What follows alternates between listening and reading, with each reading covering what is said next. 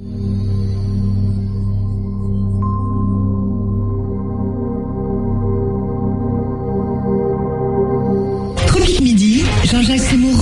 François Asselineau, le président de l'UPR. Bonjour, président. Bonjour. Et merci d'être euh, avec nous. J'ai été étonné, comme beaucoup d'autres, vous, êtes coutumier de cette, de cette antenne ici, de ne pas vous avoir entendu depuis jeudi dernier, depuis vendredi d'ailleurs, euh, sur les antennes euh, nationales, alors que depuis des années, ben, vous aviez bâti ce scénario que l'on peut revoir d'ailleurs sur votre site.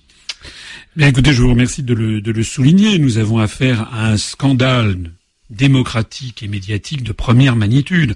En fait, François Asselineau et l'UPR font l'objet d'une censure de type brejnevienne. C'est-à-dire, nous sommes d'en face à un empire qui est en train de s'effondrer et il s'agit de, de faire empêcher que les voix raisonnables et celles qui ont toujours eu raison puissent s'exprimer. Rappelez-vous Andrei Sakharov, par exemple, en URSS, ou Solzhenitsyn qui était interdit parce qu'il disait la, la, vérité. Ben là, c'est la même chose. Ça fait en effet des années. Je mets au défi quiconque d'aller vérifier euh, sur euh, sur tout ce que j'ai pu dire et écrire sur grâce à Internet. On peut le voir. Ça fait des années euh, que je parle de l'article 50, qui est la seule possibilité de sortir de l'Union européenne juridiquement. Je me rappelle qu'il y a encore quelques mois, même quelques semaines, Monsieur Dupont-Aignan, par exemple, euh, disait que je faisais du juridisme. Monsieur Mélenchon disait que c'était pareil, et si et ça. Et Monsieur Nikonov disait que je me trompais, et si et ça. Et puis qu'est-ce qui se passe? Ben, Il se passe que lorsqu'un pays veut sortir de l'Union européenne et qu'il est confronté à tous les autres et qui sont choqués parce qu'il veut sortir, eh bien, il n'y a qu'une seule possibilité en droit international, c'est de respecter le droit international, parce que cet article 50, tout le monde est tombé d'accord. Donc j'avais raison. Je trouve que M. Dupont-Aignan, M. Mélenchon devraient dire M. Asselineau avait raison et comme ils ne le diront pas, c'est aux journalistes de le dire. Voilà. D'ailleurs maintenant, tous les regardez les médias, il n'est plus question que de l'article 50, alors que pendant des mois et des années j'ai été blacklisté. Mais je suis toujours blacklisté. Je suis toujours blacklisté parce qu'après avoir bien expliqué ce que c'est que l'article 50, maintenant, comme maintenant un certain nombre de Français commencent à comprendre qu'il y a effectivement un article qui permet effectivement de sortir, parce que combien combien de, responsables politiques et médiatiques ont dit et ont assuré aux Français qu'il était impossible de sortir, eh bien maintenant on va progresser tous ensemble, si vous voulez bien, dans la connaissance des traités européens. Il faut que maintenant les gens commencent à s'intéresser à l'article 48 après l'article 50. C'est quoi l'article 48 L'article 48, c'est l'article qui dit que les traités se modifient à l'unanimité. Un État, si un État n'est pas d'accord avec un nouveau projet de traité, le traité ne peut pas être signé et ratifié.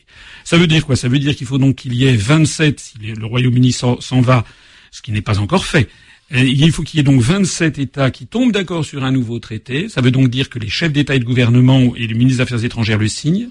Et puis ensuite, il faut que les 27 parlements, les 27 opinions publiques qui ne sont pas forcément d'accord avec les chefs d'État et de gouvernement le ratifient aussi. Ça veut donc dire qu'il va falloir avoir 54 passages. On n'est pas sorti de l'auberge. C'est impossible. Surtout, c'est impossible, bien entendu, s'il s'agissait de, de, faire une modification totalement euh, fondamentale des, des, traités. Ça n'est possible qu'à la marge s'il s'agit d'un petit peu plus de libéralisme, un petit peu plus de tout ça. Et puis c'est d'autant plus impossible qu'il y a quelqu'un des forces qui supervise toute l'exécution et dont je suis le seul depuis des années aussi à parler, ces forces, ce que j'appelle l'oligarchie euro-atlantiste, dont on a vu d'ailleurs deux spécimens au cours des tout derniers jours. On a vu M. Peter Sutherland. M. Peter Sutherland, c'est le président de Goldman Sachs International, la très grande banque d'affaires. Il a été euh, membre du comité directeur de Bilderberg, il a été commissaire européen chargé de la concurrence, il a été membre président de la commission trilatérale sur les questions de l'Europe, etc., lui, Lui, il dit carrément qu'il faut s'asseoir sur le référendum. Voilà, il a dit uh, this result somehow has to be overturned. Ça veut dire que, en bon, la traduction, c'est que d'une façon ou d'une autre, il faut que le résultat de ce référendum soit modifié, soit annulé, soit changé. C'est quand même dingue. Eh ben là, ça veut dire que c'est le loup qui sort du bois. Et puis la deuxième personnalité également très importante, c'est au moment même où nous parlons, il y a John Kerry, le secrétaire d'État américain, et qui, est qui arrive en ce moment même à Londres, et ensuite il va aller à Bruxelles, pour aller dire quelles sont les instructions du, de l'empereur, de l'empire. Voilà. C'est-à-dire que là aussi, euh, si vous voulez modifier les traités, tout ça, ce sont quand vous voyez ce pitoyable pantin que nous avons à l'Élysée, qui, qui d'ailleurs même Madame Merkel n'en veut plus. Euh, tout le monde a compris que nous, nous, sommes dirigés par un ectoplasme, qui ne dirige pas d'ailleurs, qui n'est que le gouverneur de la province France pour l'Empire, eh bien, euh, personne ne dit que dit Madame Le Pen, que dit Monsieur Dupont-Aignan, que dit Monsieur Mélenchon, que dit Monsieur Sarkozy, que dit Monsieur Juppé, que dit Monsieur euh, euh, Hollande, Monsieur Valls, etc. Qu'est-ce qu'ils disent du rôle des États-Unis d'Amérique dans la construction européenne? Qu'est-ce qu'ils disent de la déclaration de Peter Sutherland, le président de Goldman Sachs International? C'est ça que les Français veulent savoir. Et vous savez, moi, je me balade, hein, parce qu'effectivement, je ne suis reçu dans aucun très grand média, mais je suis reçu par des gens qui font leur métier comme vous. Je tiens encore une fois à vous saluer parce que vous avez été l'un des rares journalistes à m'inviter régulièrement. Vous voyez, vous pouvez constater que depuis neuf ans, je ne me suis je suis désolé de le dire, mais c'est la vérité, je ne me suis pas trompé. Eh bien, les, beaucoup de gens, et de plus en plus le savent, parce que nous sommes dans un pays sous dictature qui ne dit pas son nom, eh bien, dans la rue, très souvent maintenant, je suis abordé par des gens qui me disent, c'est un scandale qu'on vous entende pas, vous avez tout mon soutien, continuez comme ça, je parle de vous autour de moi. Et c'est ça, la clé de l'avenir. Alors, dites-moi, au Royaume-Uni, une pétition de circule depuis deux jours demandant un deuxième référendum sur l'Union européenne. Ce matin, bon, euh, cette pétition avait dépassé les 2 millions de signatures. Cela signifie quoi? Ben, Ça veut dire que les, les, européistes refusent, en fait, la démocratie. Ils sont exactement comme pour la construction du socialisme. Vous savez, il y avait eu Bertolt Brecht, qui était un auteur pourtant communiste. Au moment de la révolte de Berlin de 1953, c'était une révolte ouvrière contre le pouvoir qui avait été installé par les soviétiques. Bertolt Brecht avait vu donc les chars euh, contre, les ouvriers. Et, Bertolt Brecht avait dit, euh, dans une pièce de théâtre, il avait fait dire à l'un de ses personnages, le gouvernement étant mécontent du peuple a décidé d'en changer. voilà, de changer de peuple. Ben, c'est ça. Là, on a eu affaire tout au long de cette campagne à des choses qui défient l'imagination du point de vue démocratique. Je rappelle l'assassinat mystérieux mais ultra médiatisé de la députée Joe Cox. J'ai expliqué, je l'avais pressenti, si je veux dire, puisque une semaine à l'avant, j'avais dit, il y a quelqu'un qui devrait se méfier si le même scénario qui se passe euh, au Royaume-Uni, c'est le même que celui qui se passe en, Suède en, en 2003. On a eu des magouilles sur les bulletins de vote. On a eu des magouilles sur les listes électorales. On a eu le refus de débattre du fond des choses de la part du camp du, du, du, du camp du, des gens qui voulaient rester dans l'Union européenne. On a voulu faire croire, en particulier en France, qu'il y aurait eu d'un côté les gentils, les intelligents, les beaux, les jeunes, les dynamiques qui seraient pour rester dans l'Union européenne, et puis de l'autre, les vieux, les, nostalgiques, les crétins, les imbéciles, les racistes, les xénophobes qui seraient dans le camp de la sortie. Mais c'est totalement faux. Il y a, je rappelle qu'il y a des centaines de chefs d'entreprise qui ont appelé à se voter pour la sortie de l'Union européenne. Il y a des économistes nombreux qui s'étaient réunis en association pour appeler à la sortie de l'Union européenne.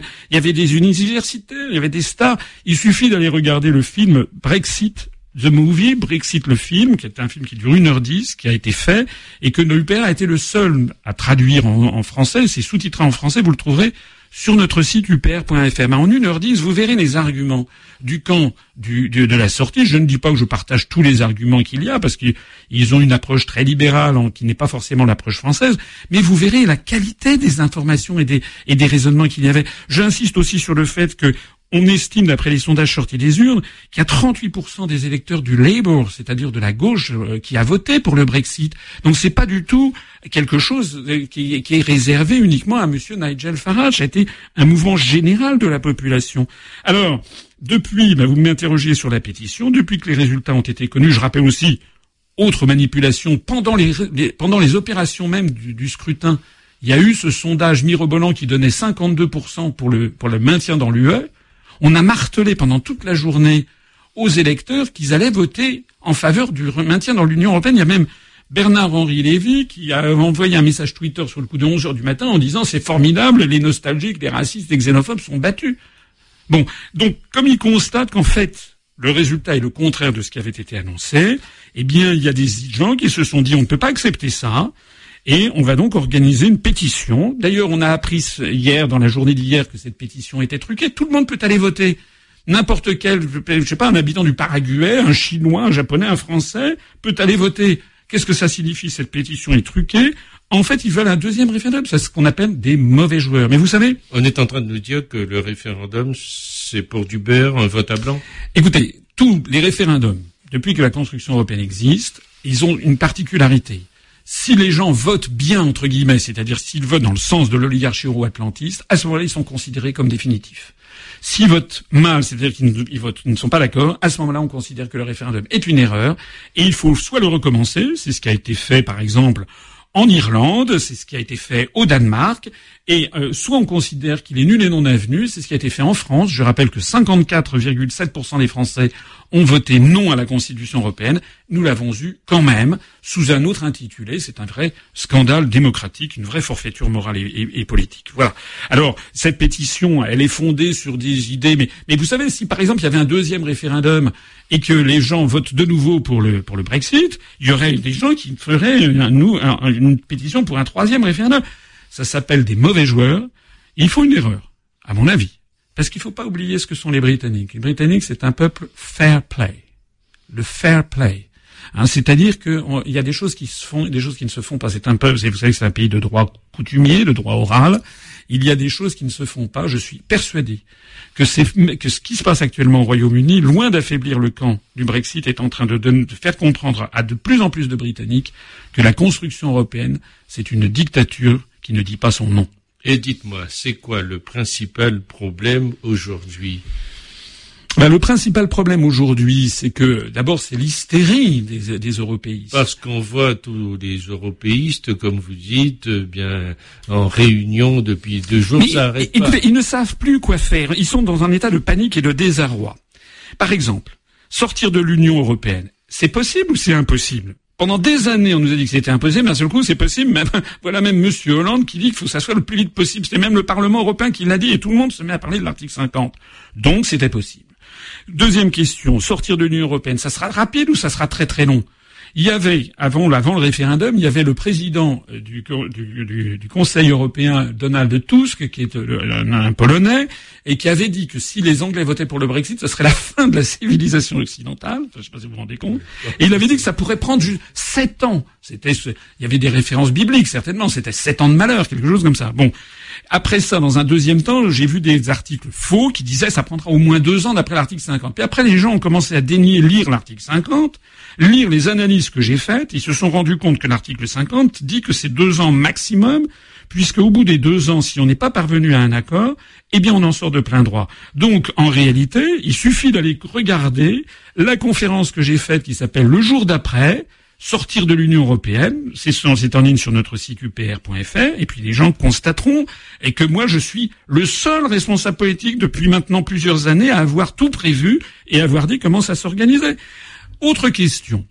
Sortir de l'Union européenne, c'est une catastrophe ou bien c'est positif?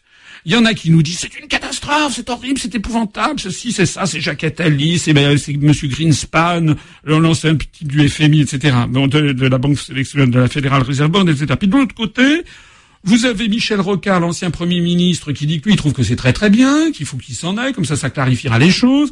Vous avez même Georges Soros qui a dit que bon, c'est vrai que dans un premier temps, la Grande-Bretagne va, souffrir, mais que sans doute que probablement ça serait positif pour elle au bout d'un certain temps. Donc en fait, au lieu d'avoir des raisonnements rationnels, il raisonne de façon, euh, comment dirais-je, c'est comme, excusez-moi, mais c'est que c'est une crise d'hystérie. C'est quelqu'un d'un seul coup, c'est comme un petit enfant à qui on a cassé son jouet et qui d'un seul coup s'en prend à tout le monde. Et puis dernière question, refonder l'Europe, c'est maintenant c'est la tarte à la crème. Voilà, j'ai vu que Monsieur euh, Monsieur Hollande, il a reçu à l'Élysée les grands chefs de partis politiques hein, qui sont venus le voir samedi. Voilà, il a reçu tout le monde sauf sauf moi, bien entendu, sauf celui qui ne s'était jamais trompé, il l'a pas reçu. Donc il a reçu Madame Le Pen. Madame Le Pen, tout sourire avec François Hollande. Vous parlez d'une vous parlez d'une opposante. Madame Le Pen qui a proposé un référendum sur la sortie de l'Union européenne, mais il est impossible de savoir si elle appellerait à voter oui ou non. Hein mais on ne sait pas si, c'est, si elle est dans la position de, Nigel Farage ou dans celle de Cameron. Elle, elle a proposé ça. Bien alors les autres, Mélenchon, Paul Laurent du PCF, Monsieur Dupont-Aignan, euh, sont, euh, sont, pas, sont allés voir Hollande et puis lui ont dit qu'il fallait absolument une autre Europe. Je crois que M. Dupont-Aignan lui a même remis son projet de traité. Comme je l'ai dit tout à l'heure, tous ces gens oublient simplement que l'Europe ne peut pas être modifiée sauf à l'unanimité. Ils ne sont même pas capables d'avoir le même projet de traité européen en France et ils prétendent changer, plus exactement, ils, n'ont même pas lu les traités, ils le découvriront le moment venu, sans doute, puisqu'ils refusent de m'écouter et de me lire, ils découvriront le moment venu que leur projet, c'est impossible. D'ailleurs, on le sait bien, on le sait bien que c'est impossible. Pierre Mendès France, en 1957, au moment du traité de Rome, avait pas signé le traité de Rome, il avait dit il faut une autre Europe. Bon voilà, a fermé le banc, ça fait 59 ans qu'on cherche une autre Europe, ça n'est pas possible parce que tout simplement, Les intérêts nationaux sont différents les uns des autres. C'est aussi simple que ça.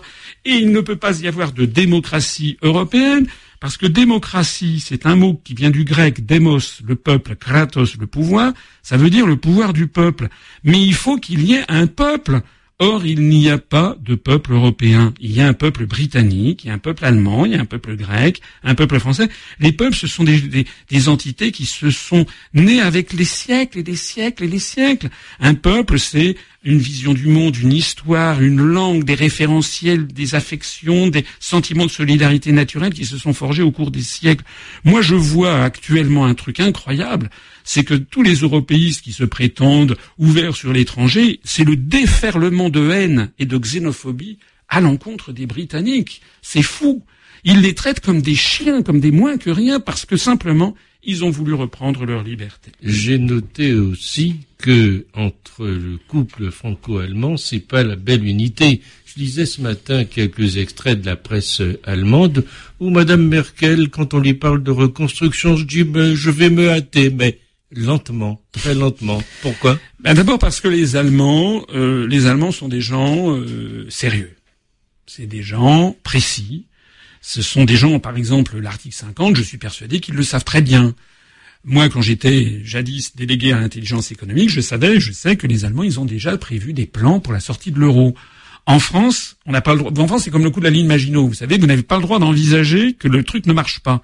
Donc en France, il y a, je me suis heurté à ça quand j'étais délégué à l'intelligence économique, on me faisait comprendre qu'on n'avait pas le droit de réfléchir à une sortie de l'euro. C'est pas bien, c'est comme ça. Nous sommes un pays de, de dogmes.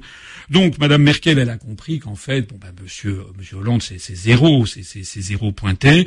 J'ajoute par ailleurs que les Allemands, avant de monter au créneau et de dire n'importe quoi, ils examinent un petit peu les dossiers. Hein. Par exemple, je vois des gens qui disent oui, il va falloir prendre des sanctions commerciales à l'encontre de la Grande-Bretagne. oui, sauf que sauf que l'Union européenne, elle a un excédent commercial sur la Grande-Bretagne. L'Allemagne se fait beaucoup d'argent en vendant plein de Mercedes, de BMW en, en, en, Angleterre. Donc les Allemands, ils ont surtout pas envie de casser le, de, de, de, de casser le, la poule, de, de, tuer la poule aux œufs d'or. Je vois aussi des gens qui disent, eh bien, on a qu'à réinstaurer des visas comme ça. Et quand ils en viendront, euh, oui, sauf que les Anglais, c'est la, c'est, la poule aux œufs d'or du tourisme sur le continent, si vous voulez. Donc on n'a pas du tout, on a les, les, les, pays d'Europe, toutes les professions du tourisme, à commencer par en France, demanderont, il faut absolument faciliter l'avenue des Anglais euh, l'été. Et puis on dit n'importe quoi. Est-ce que actuellement le, Royaume-Uni a disparu dans l'espace-temps? Est-ce qu'il a sombré dans la, Manche? Non, il est toujours là. Je voyais que le président d'Air France, il y a quelques jours, a signé une tribune avant le Brexit avec un certain nombre de patrons français en disant non, non, restez, ne vous isolez pas, ne votez pas pour le Brexit, on vous aime. Bon, les Anglais, ils ont voté pour le Brexit. Et alors Est-ce que Air France a supprimé ses vols Paris-Londres ou Paris-Édimbourg? Mais non, ils sont toujours là. Hein, vous pouvez toujours prendre l'avion. Donc, en fait, en fait, ce qui est terrible pour les européistes, c'est que les Anglais sont en train de montrer que rien n'a changé. Les Anglais sont en train de montrer qu'il y a une vie après l'euro. Les Anglais sont en train de montrer que le processus de construction européenne est parfaitement réversible. On va pas boucher le tunnel sous la Manche. On va pas boucher le tunnel sous la Manche. Vous savez, je suis allé aux Antilles il y a pas très longtemps et j'avais été reçu à, Saint-Barthélemy par le par Monsieur Bruno Magras, le président de la collectivité territoriale. Vous savez que Saint-Barthélemy, qui faisait partie de la Guadeloupe, est devenu, a changé de statut en 2011, est devenu une collectivité d'outre-mer. Ils sont sortis de l'Union européenne. Eh ben, je lui ai dit, est-ce que vous avez disparu de la dans la nature? Il a rigolé. Parce que maintenant, ils sont sortis de l'Union européenne, ils peuvent faire leurs lois et règlements, ils ne dépendent plus de Bruxelles, c'est tout. C'est possible de sortir de l'Union européenne, et c'est même hautement souhaitable si l'on veut rétablir la démocratie euh, et le niveau de vie. Dernière question, tragédie ou bénédiction finalement ce Brexit? Crise de nerfs. Euh, moi, ça me fait quand même d'une certaine façon assez rigoler. Là, bon, les, les, les bourses les, vont être chahutées, mais, mais comme disent, il y a un beau, beau dicton anglais, there is another day. Il y a un autre jour, il y a un jour après. Donc là, ça va faire ça, c'est une espèce de mousse conjoncturelle. Mais dans un mois, qu'est-ce qui va se passer? Bah, Même dans 15 jours, les des affaires vont continuer. Il n'y a aucune raison d'un seul coup pour que les entreprises françaises euh, ou, allemandes qui vendent en Angleterre ne vendent plus en Angleterre. Il n'y a pas de raison non plus pour que les clients anglais qui aiment, qui aiment le Bordeaux arrêtent d'en acheter ou, arrêtent d'acheter du, Porto ou du Xérès. Donc en fait, progressivement, les choses vont redevenir normales. Et puis normalement, il devrait y avoir les négociations dans le cadre de l'article 50 pour fixer un divorce à l'amiable. Alors ce qui est vrai, c'est là où il y a une incertitude, c'est qu'il y a euh, le père fouettard, John Kerry, le, gouvernement de Washington, et puis l'oligarchie financière Goldman Sachs qui sont derrière, et eux leur angoisse, ça n'est pas tellement que, que le Royaume-Uni sort de l'Union européenne, parce que le Royaume-Uni déjà n'était pas dans l'euro, et n'était pas dans Schengen. Et par ailleurs, le Royaume-Uni veut rester dans l'OTAN. Donc en termes militaires et géostratégiques, ça n'est pas finalement si grave. C'est en termes politiques et géopolitiques que c'est très grave parce que les Anglais montrent que l'on peut sortir de l'Union européenne et ça va évidemment donner des idées aux Pays-Bas, euh, aux Danois, aux Polonais, aux Tchèques, aux Français, aux Grecs, aux Autrichiens, etc., pour qu'eux aussi veuillent sortir. Et c'est ça la, terreur qu'il y a à Washington, c'est le phénomène des dominos. Ils ont peur que se reproduise ce qui s'est passé à partir de, de, 1989 dans le corps du socialisme. Vous savez ce qui s'est passé le 2 mai 1989 Le 2 mai 1989, le gouvernement hongrois le vice-premier ministre hongrois a décidé de faire de faire sauter les les, les fils de fer barbelés, le, rideau de fer qui séparait la ville de Schopron de la de l'Autriche, de la région autrichienne du, du Burgenland, parce qu'ils accueillaient de plus en plus de touristes étrangers. C'était euh, un, un, gouvernement euh, communiste, bien entendu, mais un petit peu libéral et qui essayait de, de, de développer le tourisme pour avoir des recettes. Ils ont supprimé ça. Dans les semaines et les mois qui suivent, ça a été un déferlement non seulement de Hongrois qui sont passés à l'ouest, mais ensuite de Tchèques et d'Est allemands. Et ça a mené au 9 octobre 1989, Gorbatchev ayant refusé d'intervenir, Erich Honecker, qui était euh, à la tête du gouvernement de l'Allemagne de l'Est, a compris que Moscou le laissait tomber. Si les Est-Allemands pouvaient passer en Allemagne de l'Ouest en transitant par les pays frères de la République, à ce qui était à l'époque la Tchécoslovaquie et la Hongrie, à ce moment-là, ça ne servait plus à rien de tirer sur les fugitifs le mur de Berlin, ça a été l'effondrement du mur de Berlin. Donc il y a eu un phénomène de domino. Les Américains ont la terreur géopolitique que désormais le phénomène de domino frappe leur glacis géopolitique qu'ils ont acquis avec la conférence de Yalta de 45. Ils ont peur que désormais ce soit tout leur empire qu'ils ont installé en, en Europe qui s'effondre. C'est ça le grand enjeu de notre temps. Merci François Asselineau de toutes ces explications et on verra avec vous ce que sera bien sûr le jour d'après. Merci de m'avoir invité une nouvelle fois.